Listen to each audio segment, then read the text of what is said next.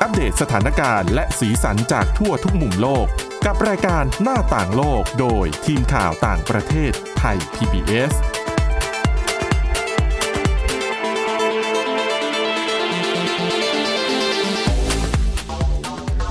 สวัสดีค่ะคุณผู้ฟังนี่คือรายการหน้าต่างโลกค่ะ วันนี้เรา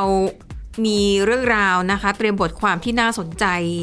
มากมายมานำเสนอเช่นเคยนะคะสำหรับวันนี้ค่ะ พบกับคุณจารุพรโอภาสรัฐ และดิฉันสวรักษ์จากวิวัฒนาคุณค่ะ สวัสดีค่ะ อ่ะเรื่องแรกนะคะไปดูที่เรื่องราวเกี่ยวกับการจัดอันดับขององค์การทุนเพื่อเด็กแห่งสหประชาชาติหรือยูนิเซฟค่ะเขาออกรายงานที่เกี่ยวกับเรื่องของประเทศที่ดีที่สุดสำหรับการเลี้ยงเด็ก แต่ว่าการจัดอันดับในครั้งนี้เนี่ยนะคะเขาวัดจากคนที่ไม่ได้อยู่ในประเทศตัวเอง คือพวก expat ก็คือเป็น อ๋อ ต่างชาติที่ไปอยู่ในประเทศอื่น ๆ แล้วเอาครอบครัวไปด้วย ค่ะ แล้วต้องเอาเอ่อลูกๆไปเลี้ยงด้วยในประเทศอื่นๆนะคะ ค่ะ อันนี้คือการจัดอันดับในลักษณะนั้น อืม นะคะอ่ะทีนี้ไปดูว่า 5 ประเทศ ที่เขาบอกว่าที่เป็นชาวต่างชาติแล้วย้ายไปอยู่ในประเทศนั้นๆเนี่ยยกให้เป็นประเทศที่ดีที่สุดในการเลี้ยงลูก มีประเทศอะไรบ้าง อืม น่าดีใจนะคะ เพราะว่ามีเอเชียรวมอยู่ ด้วย โอ้ นะคะ ดิฉันนึกว่าจะบอกว่าประเทศไทย อืม ไม่ไม่ยังยัง ยังนะคะยัง นะคะ โอเคค่ะ อ่ะไปดูประเทศแรกกันนะคะ ค่ะ อันนี้ดูแล้วก็ไม่น่าแปลกใจนะคะ เห็นชื่อเราก็เห็นด้วยเนาะว่าเอ่อประเทศเนี้ยน่าจะเหมาะกับการเลี้ยงเด็กๆ ให้เติบโตมาเป็นคนที่มีคุณภาพ ค่ะ นั่นก็คือประเทศญี่ปุ่นค่ะ โอ้ใกล้ๆนะคะ คือหลักเกณฑ์ในการสำรวจของยูนิเซฟเนี่ยเขาดูในหลาย ๆ แง่อะทั้งแรกแง่ของเรื่องของการให้ความรู้การศึกษาเรื่องของ ค่ะ สภาพแวดล้อม ความปลอดภัยของเด็ก อื ๆ ม อะไรแบบเนี้ยนะคะ ก็จะรวม ๆ กัน แต่แต่ญี่ปุ่นเนี่ยอาจจะไม่ใช่แบบประเทศที่ดีที่สุด แต่ว่าติดอันดับ 5 ประเทศที่ ที่เขามองว่าเหมาะกับการเลี้ยงเด็กนะคะ ค่ะ ในส่วนของญี่ปุ่นเนี่ยโดดเด่นในแง่ของประเทศที่เด็กมีสุขภาพร่างกายเนี่ยแข็งแรงที่สุดดีที่สุด อืม ซึ่งยูนิเซฟเนี่ยเอ่อวัดจากอัตราการเสียชีวิตของเด็กแล้วก็โรคอ้วนในเด็ก ค่ะ อืมนะคะเขาบอกว่าข้อดีของญี่ปุ่นเนี่ยก็คือหนึ่งเด็กที่เติบโตมามาในประเทศนี้เนี่ยสุขภาพร่างกายเนี่ยแข็งแรงนะคะ แล้วก็พื้นที่สีเขียวในเขตเมืองมีเยอะ อืม การจราจรปลอดภัย โอ้ นะคะแล้วก็ญี่ปุ่นยังเป็นประเทศที่มีอัตราของเด็กที่เป็นโรคอ้วน ต่ำที่สุด ดิฉันว่าเรื่องอาหารเขาด้วยแหละ ใช่นะคะ อืม แล้วก็มลพิษทางอากาศและน้ำที่กระทบต่อเด็กก็อยู่ในระดับต่ำที่สุดเช่นเดียวกัน อืม นะคะ รายงานของยูนิเซฟยังระบุด้วยว่าญี่ปุ่นเนี่ยเป็นประเทศที่ปลอดภัยที่สุดในโลกในโลกสำหรับครอบครัว อ๋อ ไม่ใช่แค่ความปลอดภัยบนท้องถนนเท่านั้น ค่ะ นะคะแต่ว่าคดีฆาตกรรมก็ยังต่ำที่สุด อืม ในกลุ่มประเทศที่ยูนิเซฟจัดอันดับ ค่ะ นะคะอ่าเขาบอกว่าอัตราการเกิดเหตุฆาตกรรมนะคะ มีอยู่ 0.2 ต่อ 1 ล้านเท่านั้น โอ้โห แต่อเมริกาค่ะ ตัวเลขอยู่ที่ 5.3 อืม เยอะกว่าหลาย ใช่ เท่า ค่ะ ใช่ค่ะ แคนาดาอยู่ที่ 1.8 อืม และออสเตรเลียที่คาดว่าที่ดูกันว่าเป็นเมืองเป็นประเทศที่น่าปลอดภัย ก็ยังอยู่สูงถึง 0.8 อืม สูงกว่าญี่ปุ่นประมาณ 4 เท่า ค่ะ นะคะเขาบอกว่าอ่ะเขาก็ไปสัมภาษณ์ คนที่ใช้ชีวิตอยู่ในญี่ปุ่นเขาบอกว่าก็เห็นด้วยกับเอ่อผลการสำรวจในครั้งนี้นะคะเพราะบอกเพราะเขาบอกว่า พอบ้านเมืองมันปลอดภัยอะ่ะ อืม คดีฆาตกรรมน้อยเออเด็กๆจะเดินข้ามถนนเอง ค่ะ ก็หายห่วง อ๋อ มันก็เลยทำให้เด็กๆเนี่ยมีอิสระ ค่ะ ที่จะไปไหนมาไหนเองก็ได้โดยที่พ่อแม่เนี่ย แทบไม่ต้องกังวลใจเลย อ่าใช่ใช่ใช่ค่ะ นะคะ บางทีดิฉันก็ได้ยินเรื่องที่แบบให้ลูกตัวเองเนี่ยแหละค่ะ ไป ค่ะ โรงเรียนเองก็มีเหมือนกัน ใช่เขาบอกว่าเด็กญี่ปุ่นเนี่ยนะคะ เดินไปโรงเรียนเองตั้งแต่อายุประมาณ 6 ขวบหกขวบ ป นี่ประ ห มา นึ่ ณ งบ้านเราเองค่ะ ใช่นะคะ เด็กๆเนี่ยสามารถขึ้นรถเมล์หรือรถไฟได้ อืม คือถ้ามันระยะทางมันไกลเกินกว่า เด็กจะเดินไหว เด็กขึ้นรถไฟขึ้นรถเมล์เองได้ สบาย ค่ะ ปลอดภัย อืม นะคะ แล้วเขาบอกว่าเป็นเรื่องปกติมากคือคือดิฉันนึกไม่ออกถ้าเป็นเมืองไทยจะทำแบบนั้นนะได้ยังไง โอ้โห แค่ เป็นไปไม่ บางทีส่งขึ้นรถโรงเรียน ค่ะ ยังยังกลัวกันเลยนะผู้ปกครองอะค่ะ ใช่นะ แล้วก็ดิฉันเคยคุยกับคนที่เขาใช้ชีวิตอยู่ญี่ปุ่นเป็นเวลานานๆหลายปีเขาบอกว่า เอาจริง ๆ นะ อยู่ญี่ปุ่นน่ะ คือถ้าคิดจะฆ่าตัวตายอ่ะโหยากมากเลย หรือคิดว่า อืม จะทำไงให้ตัวเองตายเนี่ย ค่ะ ยากมาก เพราะทุกอย่างมันปลอดภัยหมด ล่าสุดเหมือนนี้ฉันได้ดูสารคดีตัวหนึ่งเขาก็ ค่ะ เหมือนรางรถไฟที่รางรถไฟปกติคนญี่ปุ่นก็ถ้าเกิดจะฆ่าตัวตายก็เป็นหนึ่งในวิธีที่จะกระโดดลงรางรถไฟไป แต่เขาก็ไปติดไฟสีฟ้าไว้ ค่ะ เพื่อเป็นการลดลดอัตราการฆ่าตัวตายเหมือนกัน อืม นี่อาจจะเป็นอีกเหตุผลหนึ่งที่ว่าจะฆ่าตัวตายยังเป็นเรื่องยากเลย ใช่นะคะ หรือคิดว่าจะเดินไปไหนแล้วมีอุบัติเหตุที่ทำให้ตัวเองเสียชีวิต เป็นไปไม่ได้ อืม อายกตัวอย่างเมืองไทยเดินไปตกท่อ อ่ะแน่นอน ได้รับอุบั ค่ะ ติเหตุนะคะ ข้ามถนนตรงทางม้าลาย ค่ะ ก็ยังโดนรถชนแล้วก็เห็นมาแล้ว ใช่ค่ะ เขาบอกเหตุการณ์อย่างเนี้ย หรือไฟดูด อืม เดินไปแล้วอ่ะเสาไฟฟ้าสายไฟมันหล่นลงมา น้ำท่วม แล้วไฟดูดตาย ในญี่ปุ่นไม่มีทางที่จะเกิดเหตุการณ์แบบนั้นขึ้น ไว้ซะแต่ว่าคุณมีความพยายามอย่างสูงที่จะฆ่าตัวอาจฆ่าตัวตายในในในที่ส่วนตัว อ่ะใช่ใช่ค่ะ อาจเช่นอาจผูกคอตายหรือว่า รมควันโดย อะไรแบบเนี้ย อืม อ่านะคะ แต่ถ้าคุณคิดว่าคุณจะแบบไปประสบอุบัติเหตุตายนอกบ้าน ในญี่ปุ่นเขาบอกอ๋อไม่ไม่ได้ ยากเกินไปนะ อ่า คะ ฮะนะคะ แล้วก็ ก็คิดว่าคุณผู้ฟังน่าจะเห็นด้วยนะ ค่ะ เป็นประเทศที่สงบสงบแบบสงบ ค่ะ จริง ๆอะค่ะ อืมใช่ เออ นะคะอ่ะประเทศต่อไปนะคะ ที่เหมาะกับการเลี้ยงเด็กสำหรับชาวต่างชาติที่ไปอยู่ที่นั่น นั่นก็คือประเทศเอสโตเนียค่ะ อืม อาจจะเอ๊ะแปลกใจหน่อย ค่ะ นะคะว่าทำไมประเทศนี้ถึงติดอันดับเอ่อเขาบอกว่าเอสโตเนียจริง ๆ แล้วเป็นประเทศที่อยู่อยู่ในอันดับต้นๆ การจัดอันดับของยูนิเซฟที่มีสิ่งแวดล้อมที่ดีหลาย ๆ อย่างเลยนะคะ โดยเฉพาะอย่างยิ่งในแง่ของสภาพแวดล้อมอย่างเช่น มลภาวะทางอากาศและก็ทางเสียงเนี่ยน้อยกว่าปัญหาเรื่องการใช้ยาฆ่าแมลงในเอสโตเนียก็มีน้อยมากๆ อืม พื้นที่สีเขียวในเขตเมืองเนี่ยของเอสโตเนียมากกว่าหลายประเทศที่พัฒนาแล้วนะ โอ้ มากกว่าสหรัฐ แคนาดา ออสเตรเลีย แล้วก็สหราชอาณาจักร ค่ะ แล้วก็บอกว่าเด็กในประเทศเอสโตเนียเนี่ยยังมีพื้นที่สันทนาการในละแวกบ้านอย่างเช่น สนามเด็กเล่นโอ้บอกเหลือเฟืออนะคะ ก็ถือว่าเป็นสวัสดิการอย่างหนึ่ง เพราะเด็กเล็ก ๆ เนี่ยเอ่อการได้ออกไปวิ่งเล่น ค่ะ หรือว่าไปใช้เครื่องเล่นในสนามเด็กเล่น มันพัฒนาทั้งทางร่างกาย ค่ะ คือมันเท่ากับว่าเด็ก ๆ ได้ออกกำลัง อ่าใช่ค่ะ เด็กๆ ได้เข้าสังคม เพราะว่า อืม ไปสอ่าที่สนามเด็กเล่น เจอ มันก็จะมี เพื่อน อ่าเจอเพื่อนเด็กเด็กคนอื่น ที่อาจจะไม่ได้อยู่ในโรงเรียนเดียวกัน ค่ะ แต่เป็นเด็กที่อยู่ในละแวกเดียวกัน อ่า ก็เหมือนกับได้ฝึกทักษะการเข้าสังคม อ่าใช่ค่ะ นะคะ แล้วก็เรียกว่าอะไรนะคุณภาพชีวิตของเด็กทารกแรกคลอดเนี่ย อืม เขาสำรวจพบว่า เด็กแรกเกิดในเอสโตเนียเนี่ยมีอัตราของเด็กที่คลอดแล้วน้ำหนักต่ำกว่าเกณฑ์น้อยที่สุดในบรรดากลุ่มประเทศร่ำรวย โห ซึ่งมันสะท้อนให้เห็นว่าคุณแม่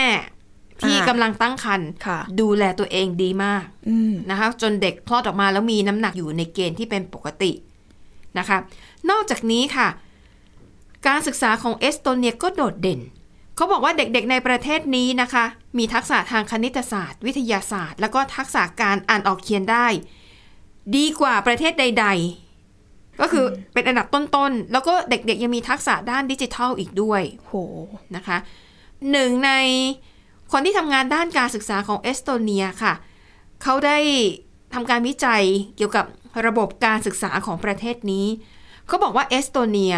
มีการนำวิทยาการหุ่นยนต์นำแท็บเล็ตอัจฉริยะเข้ามาใช้ประกอบการเรียนการสอนในโรงเรียน อืม แล้วก็ยังมีหลักสูตรการเรียนการสอนที่เน้นให้เด็กๆ เรียนผ่านการเล่น อ๋อ ก็คือ ใช้การเล่นมาเป็นตัว อ่า พัฒนา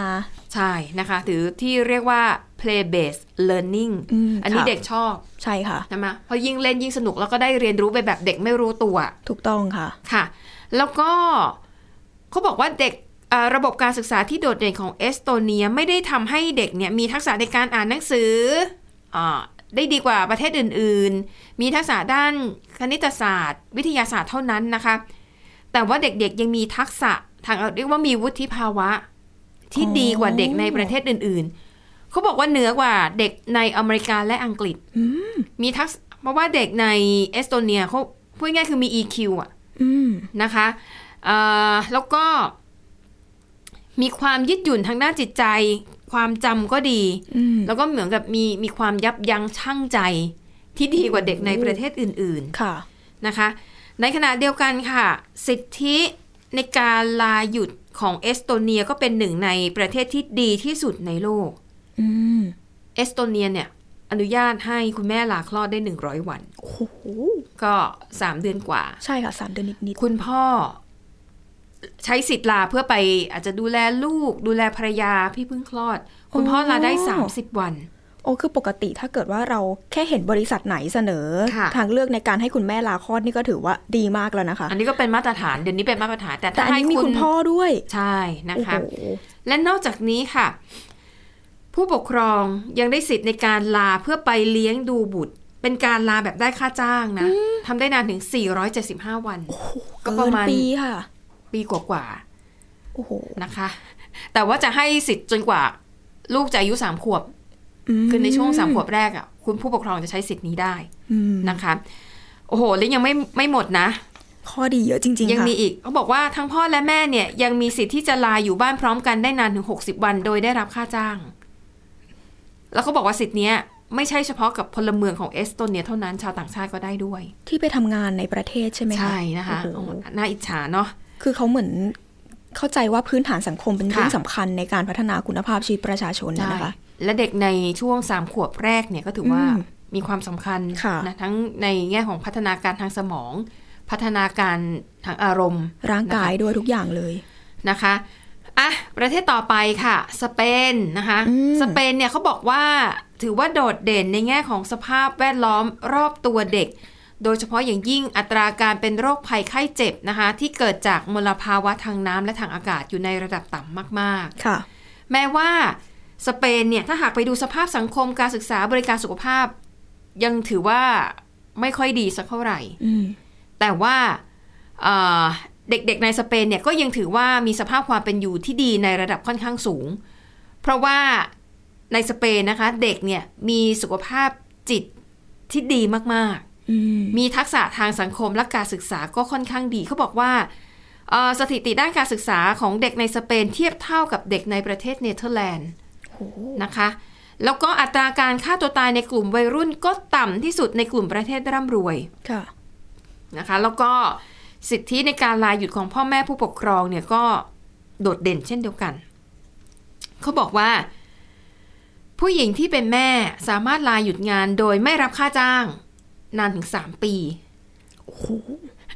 หรือลดเวลาทำงานได้นะคะ แล้วก็พ่อแม่เนี่ยมีสิทธิ์ลาหยุดงานโดยได้รับค่าจ้าง 100%ก็คือได้รับค่าจ้างเท่าเดิมเป็นเวลานาน 16 สัปดาห์ อืม อ่ะนะคะเอ่อก็เขาบอกว่าพลเมืองสเปนที่แต่ว่าต้องลงทะเบียนนะ ค่ะ นะคะ เพื่อให้ที่จะสามารถใช้สวัสดิการเหล่านี้ได้ อืม เนอะยิ่งอ่านก็ยิ่งอิจฉาประเทศเหล่านี้นะคะ ค่ะ ประเทศต่อไปนะคะอ่าจะเป็นกลุ่มประเทศในยุโรปนะคะ นั่นก็คือฟินแลนด์โอฟินแลนด์นี่เราได้ยินมานานนะว่าเป็นประเทศที่มีอันดับด้านการศึกษาเรื่องของเด็กๆเนี่ยดี ต้ แบบ นๆเลยนะคะ โดดด่มาก อืม ค่ะ ในรายงานของยูนิเซฟชุดนี้เนี่ยนะคะเขาบอกว่าคะแนนรวมของฟินแลนด์จริงๆเนี่ยถ้าโดยรวมแล้วอยู่อันดับ 5 นะ อืม นะคะ แต่ว่ายังมีอยู่ 2 ส่วนที่โดดเด่นมากที่เป็นพิเศษก็คือ 1. เรื่องของสภาพแวดล้อมที่มีต่อเด็ก เช่น คุณภาพอากาศเป็นต้น ค่ะ นะคะ แล้วก็อันดับที่โดดเด่นอีกเรื่องหนึ่งคือ เรื่องของสิ่งแวดล้อมที่เด็กมีปฏิสัมพันธ์ด้วย เช่น โรงเรียนพื้นที่สีเขียว แล้วก็อันตรายจากการจราจร อันนี้ถือว่าโดดเด่นมาก ค่ะ ๆนะคะ อย่างที่คุณผู้ฟังน่าจะพอทราบกันมาแล้วว่าฟินแลนด์นั้นเป็นประเทศที่เด็กๆ มีทักษะการอ่านออกเขียนได้ แล้วก็มีทักษะทางคณิตศาสตร์เนี่ยสูงเป็นอันดับต้นๆของโลกนะคะ แล้วก็ยังเป็นหนึ่งในประเทศที่มีอัตราการเสียชีวิตของเด็กวัย 5 ปีถึง 14 ปี น้อยที่สุดในโลกด้วยนะคะ ส่วนนโยบายวันลาหยุดของพ่อแม่เนี่ย ก็ดิฉันดูก็ถือว่า โอเคนะ ค่ะ ดีเลยแหละ อ่ะสำหรับลาคลอด ลาคลอดโดยได้รับค่าจ้างก็คือ 8 สัปดาห์ ก็ประมาณ สองเดือนนะ อ่ะสองเดือนนะคะ แต่ว่ายังมีสิทธิเพิ่มเติมมากกว่านั้น อ๋อ ไม่ใช่ฟังแล้วอุ้ยของไทย ลาคล เยอะ ดจกบว่า แล้วกลับมาไม่ใช่นะคะ อ่ะมีอีกนะคะ มีสิทธิ์ลาเพื่อเลี้ยงดูบุตร แยกกันนะ อื อั มค่ะ อันแรกอัน อ่ะ แร ลาก คลอดจบไปแล้ว าข้อจบไปแล้ว ค่ะ แล้วก็มีสิทธิ์ลาเพื่อเลี้ยงดูบุตร โดยได้ค่าจ้าง 14 เดือน โอ้โห ปีกว่า แล้วก็ยังมีสิทธิ์ในการลาเพื่อไปดูแลบุตรเพิ่มเติม จนกว่าลูกจะอายุครบ 3 ขวบ อืม โอ้โห นะคะ อ่ะ หยุดกันให้แบบ เต็มที่เลย ค่ะ นะคะ ซึ่งเขาก็เคยไป ซึ่งในอ่าสำนักข่าว BBC เนี่ยนะคะ เขานำรายงานฉบับนี้ของยูนิเซฟมาเผยแพร่ แล้วเขาก็ไปสัมภาษณ์เพิ่มเติมนะคะ ไปสัมภาษณ์ชาวอังกฤษคนหนึ่ง ซึ่งอยู่มาแล้วหลายประเทศ ก็บอกว่าเห็นด้วยว่าฟินแลนด์เนี่ยเหมาะมากที่จะติดอันดับต้นๆ อืม เพราะว่าเคยมาอยู่ในฟินแลนด์แล้ว แล้วก็วนไปประเทศอื่น อืม สุดท้ายตัดสินใจกลับมาอยู่ที่ฟินแลนด์อีกรอบหนึ่ง เพราะว่าชอบมาก ค่ะ ชอบที่มีพื้นที่สีเขียวเยอะ อืม นะคะ แล้วก็มีความปลอดภัยสูง ค่ะ แต่ข้อเสียก็คือสภาพอากาศ เพราะว่าพอเป็นในยุโรปเนี่ย เรียกว่ามันมันจะฟ้าคลึ้มเกับตลอดเวลา แล้วก็อากาศหนาว ค่ะ แต่เขาบอกว่าอันเป็นข้อเสียที่เมื่อเทียบกับข้อดีแล้วก็ยังถือว่าคุ้ม อ่ะใช่ใช่ค่ะ ปิดท้ายค่ะ อืม ยังคงอยู่ในยุโรป นั่นคือเนเธอร์แลนด์ค่ะ โอ้ เนเธอร์แลนด์นี่ถือว่าเป็นประเทศที่ดีที่สุดในโลกด้านความเป็นอยู่ที่ดีของเด็กนะคะ จากการจัดอันดับของยูนิเซฟยกตัวอย่างเช่นในเรื่องของสุขภาพจิต เนเธอร์แลนด์เนี่ยได้อันดับหนึ่งเลยนะคะ แล้วก็เรื่องทักษะของเด็กๆเนี่ยเนเธอร์แลนด์ได้มาเป็นอันดับสามเขาบอกว่าผลการสำรวจเด็กอายุ 15 ปีในเนเธอร์แลนด์ 9 ใน 10 คนบอกว่า มีความพึงพอใจในชีวิตระดับสูง ซึ่งเขาบอกว่าสูงที่สุดที่ยูนิเซฟสำรวจมาในกลุ่มประเทศทั้งหมดนะคะ และเด็ก 8 ใน 10 คนบอกว่าพวกเขาสามารถผูกมิตรเพื่อหาเพื่อนใหม่ได้อย่างง่ายดาย อืม นะคะเออก็เป็นตัวเลขที่น่าสนใจนะ ค่ะ เพราะว่าไปดูเด็กวัยรุ่นสมัยนี้อายุ 15 ปี ส่วนใหญ่จะรู้สึกไม่พึงพอใจกับสิ่งที่ตัวเองเป็น หรือว่าบางทีเป็นสังคมเพื่อนนะนะคะ อ่ะนะคะ แต่ว่าเนเธอร์แลนด์ 9 ใน 10 บอกว่ามีความพึงพอใจในชีวิตระดับสูงด้วยนะ ค่ะ ไม่ใช่พอใจธรรมดานะคะ เขาบอกว่าสาเหตุหนึ่งที่ทำให้เด็กๆ เนี่ยอยู่ในเนเธอร์แลนด์แล้วมีความสุขอาจจะเป็นเพราะว่ามีแรงกดดันน้อยกว่า แล้วก็ครอบครัวในเนเธอร์แลนด์เนี่ยให้ความสำคัญกับการที่เด็กๆ จะต้องไปเข้าสังคม ไปเข้าชมรม ไปร่วมกิจกรรมในชุมชน อ๋อ ต้องการให้ลูกอะออกไปเจอสังคม ไม่ใช่ต้องเหมือนกับว่าตีกรอบ ค่ะ อืม แต่เขาก็บอกว่าอันนี้ก็ต้องยกความดีความชอบให้กับระบบสวัสดิการของเนเธอร์แลนด์ด้วยนะ เพราะว่ารัฐบาลเนี่ย เรียกว่าเปิดช่องให้พ่อแม่มีเวลา ในการดูแลลูกได้อย่างเต็มที่ อืม เขาบอกด้วยเหตุนี้แหละ เลยทำให้เด็กๆเนเธอร์แลนด์เนี่ยได้รับการเลี้ยงดูมาเป็นอย่างดี ค่ะ คือถ้านโยบายของรัฐไม่เอื้อ ก็ทำแบบนี้ไม่ได้นะคะ อ่ะใช่ค่ะ อ่ะนโยบายการลาหยุดของผู้ปกครองในเนเธอร์แลนด์นะคะ พ่อแม่มีสิทธิ์ลาหยุด 16 สัปดาห์ ลาคลอดได้เงินเดือนเต็มเต็มจำนวนนะคะ แล้วก็ยังสามารถลาเพื่อเลี้ยงดูบุตรได้ โดยรับค่าจ้างสูงสุดนาน 6 สัปดาห์ แล้วก็อุ้ยสิทธิ์เยอะแยะมากมายเล่าไม่หมด แต่ในเนเธอร์แลนด์นี่ให้ยาวกว่าที่อื่นนะไอ้ ค่ะ อย่างที่เราเล่ามาก่อนหน้านี้จะให้สิทธิ์ลาเพื่อดูแลลูกจนถึงลูกอายุ 3 ขวบใช่ไหม ค่ะ แต่เนเธอร์แลนด์ให้จนถึงลูกอายุ 8 ขวบ โห เออแล้วเขาบอกว่าไม่ว่าใครก็ตามที่อยู่ในเนเธอร์แลนด์และทำงานอย่างถูกกฎหมาย ได้รับสิทธิวันลาหยุดแบบนี้เหมือนกันทั้งหมด โห แบบนี้ใครเล็งกำลังจะย้ายประเทศนี่ ค่ะ ในเทอร์แลนด์เป็นช้อยส์ที่ดีมากเลยนะคะ แต่ต้องบอกอย่างหนึ่งนะคะ ว่าในเมื่อสวัสดิการเขาดีขนาดนี้ การเก็บภาษีเขาก็โหดตามไปด้วย อืม แต่แต่เคยมี BBC ไปสัมภาษณ์ประเทศในยุโรปแบบเนี้ยที่แบบ ค่ะ เก็บภาษีโหดๆอ่ะ แต่ประชาชนบอกว่าอูยินดีจ่ายเลยนะ อืม ถ้าจ่ายแล้วรัฐบาลแบบดูแลแบบนี้สวัสดิการแบบนี้ แล้วก็มันเป็นคุณเป็นสังคมมีคุณภาพอ่ะ ค่ะ เขารู้สึกว่าคุ้มกับเงินภาษีที่จ่ายไปจริง เป็นดิฉันดิฉันก็ยินดีนะคะ จ่ายแล้วรู้สึกว่าอยู่ในสังคมที่ปลอดภัยอะค่ะ ค่ะ ไม่ต้องมาจ่ายภาษีแล้วต้องเก็บเงินไว้รักษาตัวอีกทอดหนึ่งเพราะไม่รู้ว่าตัวเองจะบาดเจ็บเมื่อไหร่ อันนี้ก็ไม่ไหวเหมือนกัน ๆ อ่ะ อันนั้นก็เป็นเรื่องราวของการดูแลลูก ค่ะ ๆนะคะ ที่เป็นมนุษย์อ่ะแต่สำหรับคนที่ยังไม่ได้มีครอบครัวหรือมีครอบครัวแต่อ่ะยังไม่เหมาะยังยังไม่พร้อมที่จะแบบมีลูกที่เป็นมนุษย์ ค่ะ ก็จะอาศัยเลี้ยงสัตว์เลี้ยงเป็นเหมือนลูก แทนตัวเอง ลูกอย่างนั้นลูกอย่างนี้ พ่อแม่แบบนี้นะคะ ค่ะ ซึ่งจริงๆดิฉันว่ามันก็เป็นสิ่งที่เกิดขึ้นทั่วโลก อืม แต่ว่าวันนี้คุณจะรู้พรนำเรื่องที่น่าสนใจเกี่ยวกับเอ่อรูปแบบการเลี้ยงสัตว์เลี้ยงในสหรัฐอเมริกา ค่ะ ปรากฏว่า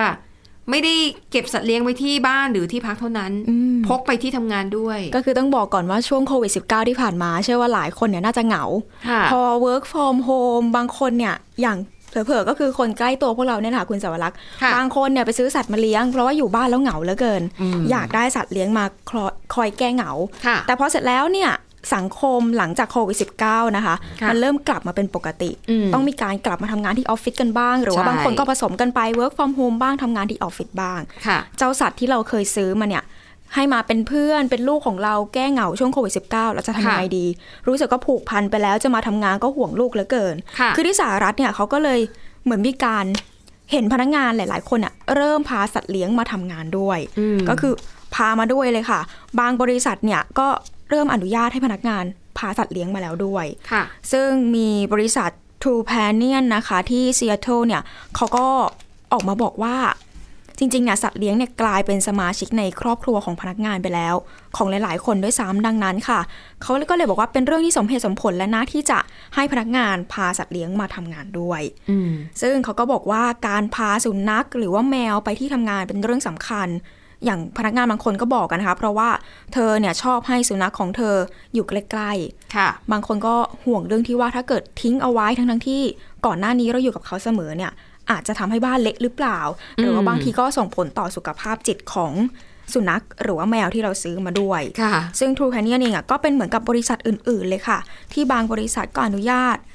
อนุญาตให้เฉพาะสุนัขที่ได้รับการฝึกอย่างดีเนี่ยมาที่ทำงานกับเจ้าของ อืม ซึ่งในระหว่างวันทำงานก็พามาเล่นมานั่งข้างๆกันแต่คืออย่างที่บอกว่าต้องเป็นการฝึกมาแล้วบ้าง ไม่อย่างนั้นเนี่ยบางทีน้องอาจจะโซนอาจจะโซนได้ หรือว่าบางทีก็คือ ไปกัดกับตัวอื่น ถูกต้องบางที ค่ะ เอามาสุดท้ายกลายเป็นศัตรูกับเพื่อนร่วมงานนะคะ อ่าฮะค่ะ ที่สำคัญคือต้องมีการฝึกเข้ากระบะมาเป็นอย่างดีด้วย อ่า เวลาน้อง ค่ะ จะขับถ่ายนะคะ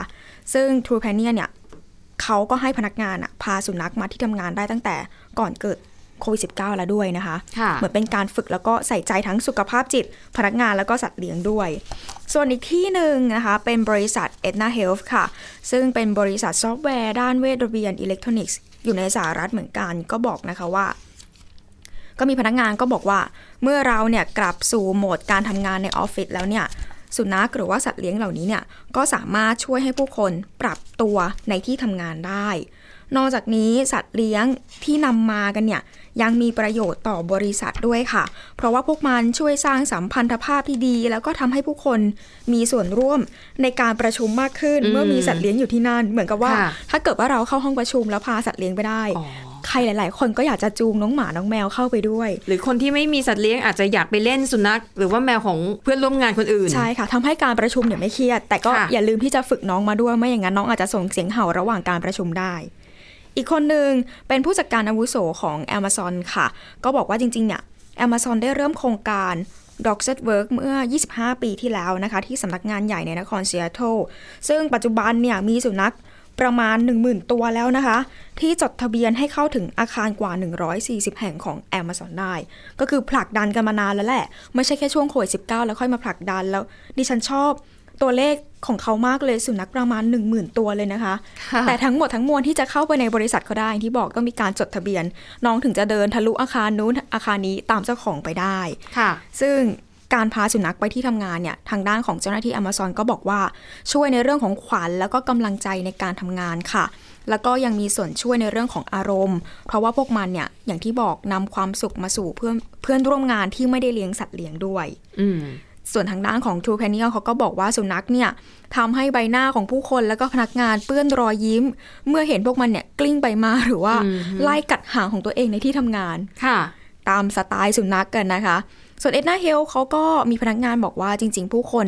ก็จะแวะเข้ามาดูสุนัข แล้วก็มากอดคลอเคลียร์ อืม ซึ่งก็คิดว่าเป็นเรื่องที่สำคัญในที่ทำงาน ซึ่งเอ็ดนาเฮลเนี่ยเขายังมีการจัดชั่วโมง y a p p y Hours ด้วยนะคะ ก็คือเป็นชั่วโมงแห่งความสุขสำหรับพนักงานแล้วก็สัตว์เลี้ยง ก็คือจะมีการให้ขนมแล้วก็รางวัลแก่สุนัขที่พามาด้วย จริง ๆ ไม่ใช่แค่ในสหรัฐก่อนหน้านี้เนี่ยดิฉันเคยเห็นที่ญี่ปุ่น ค่ะ เขาก็มีการจัดห้องให้พนักงานเลย คนที่มีสุนัขเอาสุนัขเข้าไปทำงานด้วยกันได้ แล้วก็ ค่ะ จะมีมุมแบบให้สุนัขมาเล่นด้วยกัน แมว อืม มาเล่นด้วยกัน ที่ ค่ะ สำคัญคือ เขามีขนมแล้วก็อุปกรณ์ช่วยเลี้ยงสัตว์ให้พนักงานด้วย ค่ะ จริง ๆ ก็มีการศึกษาบอกด้วยนะคะว่า สัตว์เลี้ยงเนี่ยช่วยทำให้สุขภาพกายและก็ใจของผู้คนดีขึ้น ก็อย่างที่บอกมันก็ช่วยลดความเหงา ความวิตกกังวล แล้วก็ช่วยลดความดันโลหิตด้วยค่ะ ขณะที่การศึกษาโดยมหาวิทยาลัยเวอร์จิเนียก็บอกนะคะว่าพนักงานที่พาสุนัขมาทำงานด้วยเนี่ยมีความเครียดน้อยลงระหว่างวันทำงานค่ะ ค่ะ ก็ฟังดูก็เป็นนโยบายที่ดีนะคะ แต่ก็ต้องนึกถึงพนักงานบางส่วนที่อาจจะ เป็นโรคภูมิแพ้ อ่าใช่ค่ะ แพ้ขนของสัตว์เลี้ยงอะไรแบบเนี้ยนะคะอ่ะและนั่นก็คือเรื่องราวที่พวกเรานำมาเสนอหวังว่าจะเป็นประโยชน์กับคุณผู้ฟังบ้างไม่มากก็น้อยค่ะ วันนี้หมดเวลาแล้วนะคะ เราสองคนและทีมงานลากันไปก่อนพบกันใหม่ตอนหน้า สวัสดีค่ะ สวัสดีค่ะ Thai PBS podcast. View the world via the voice.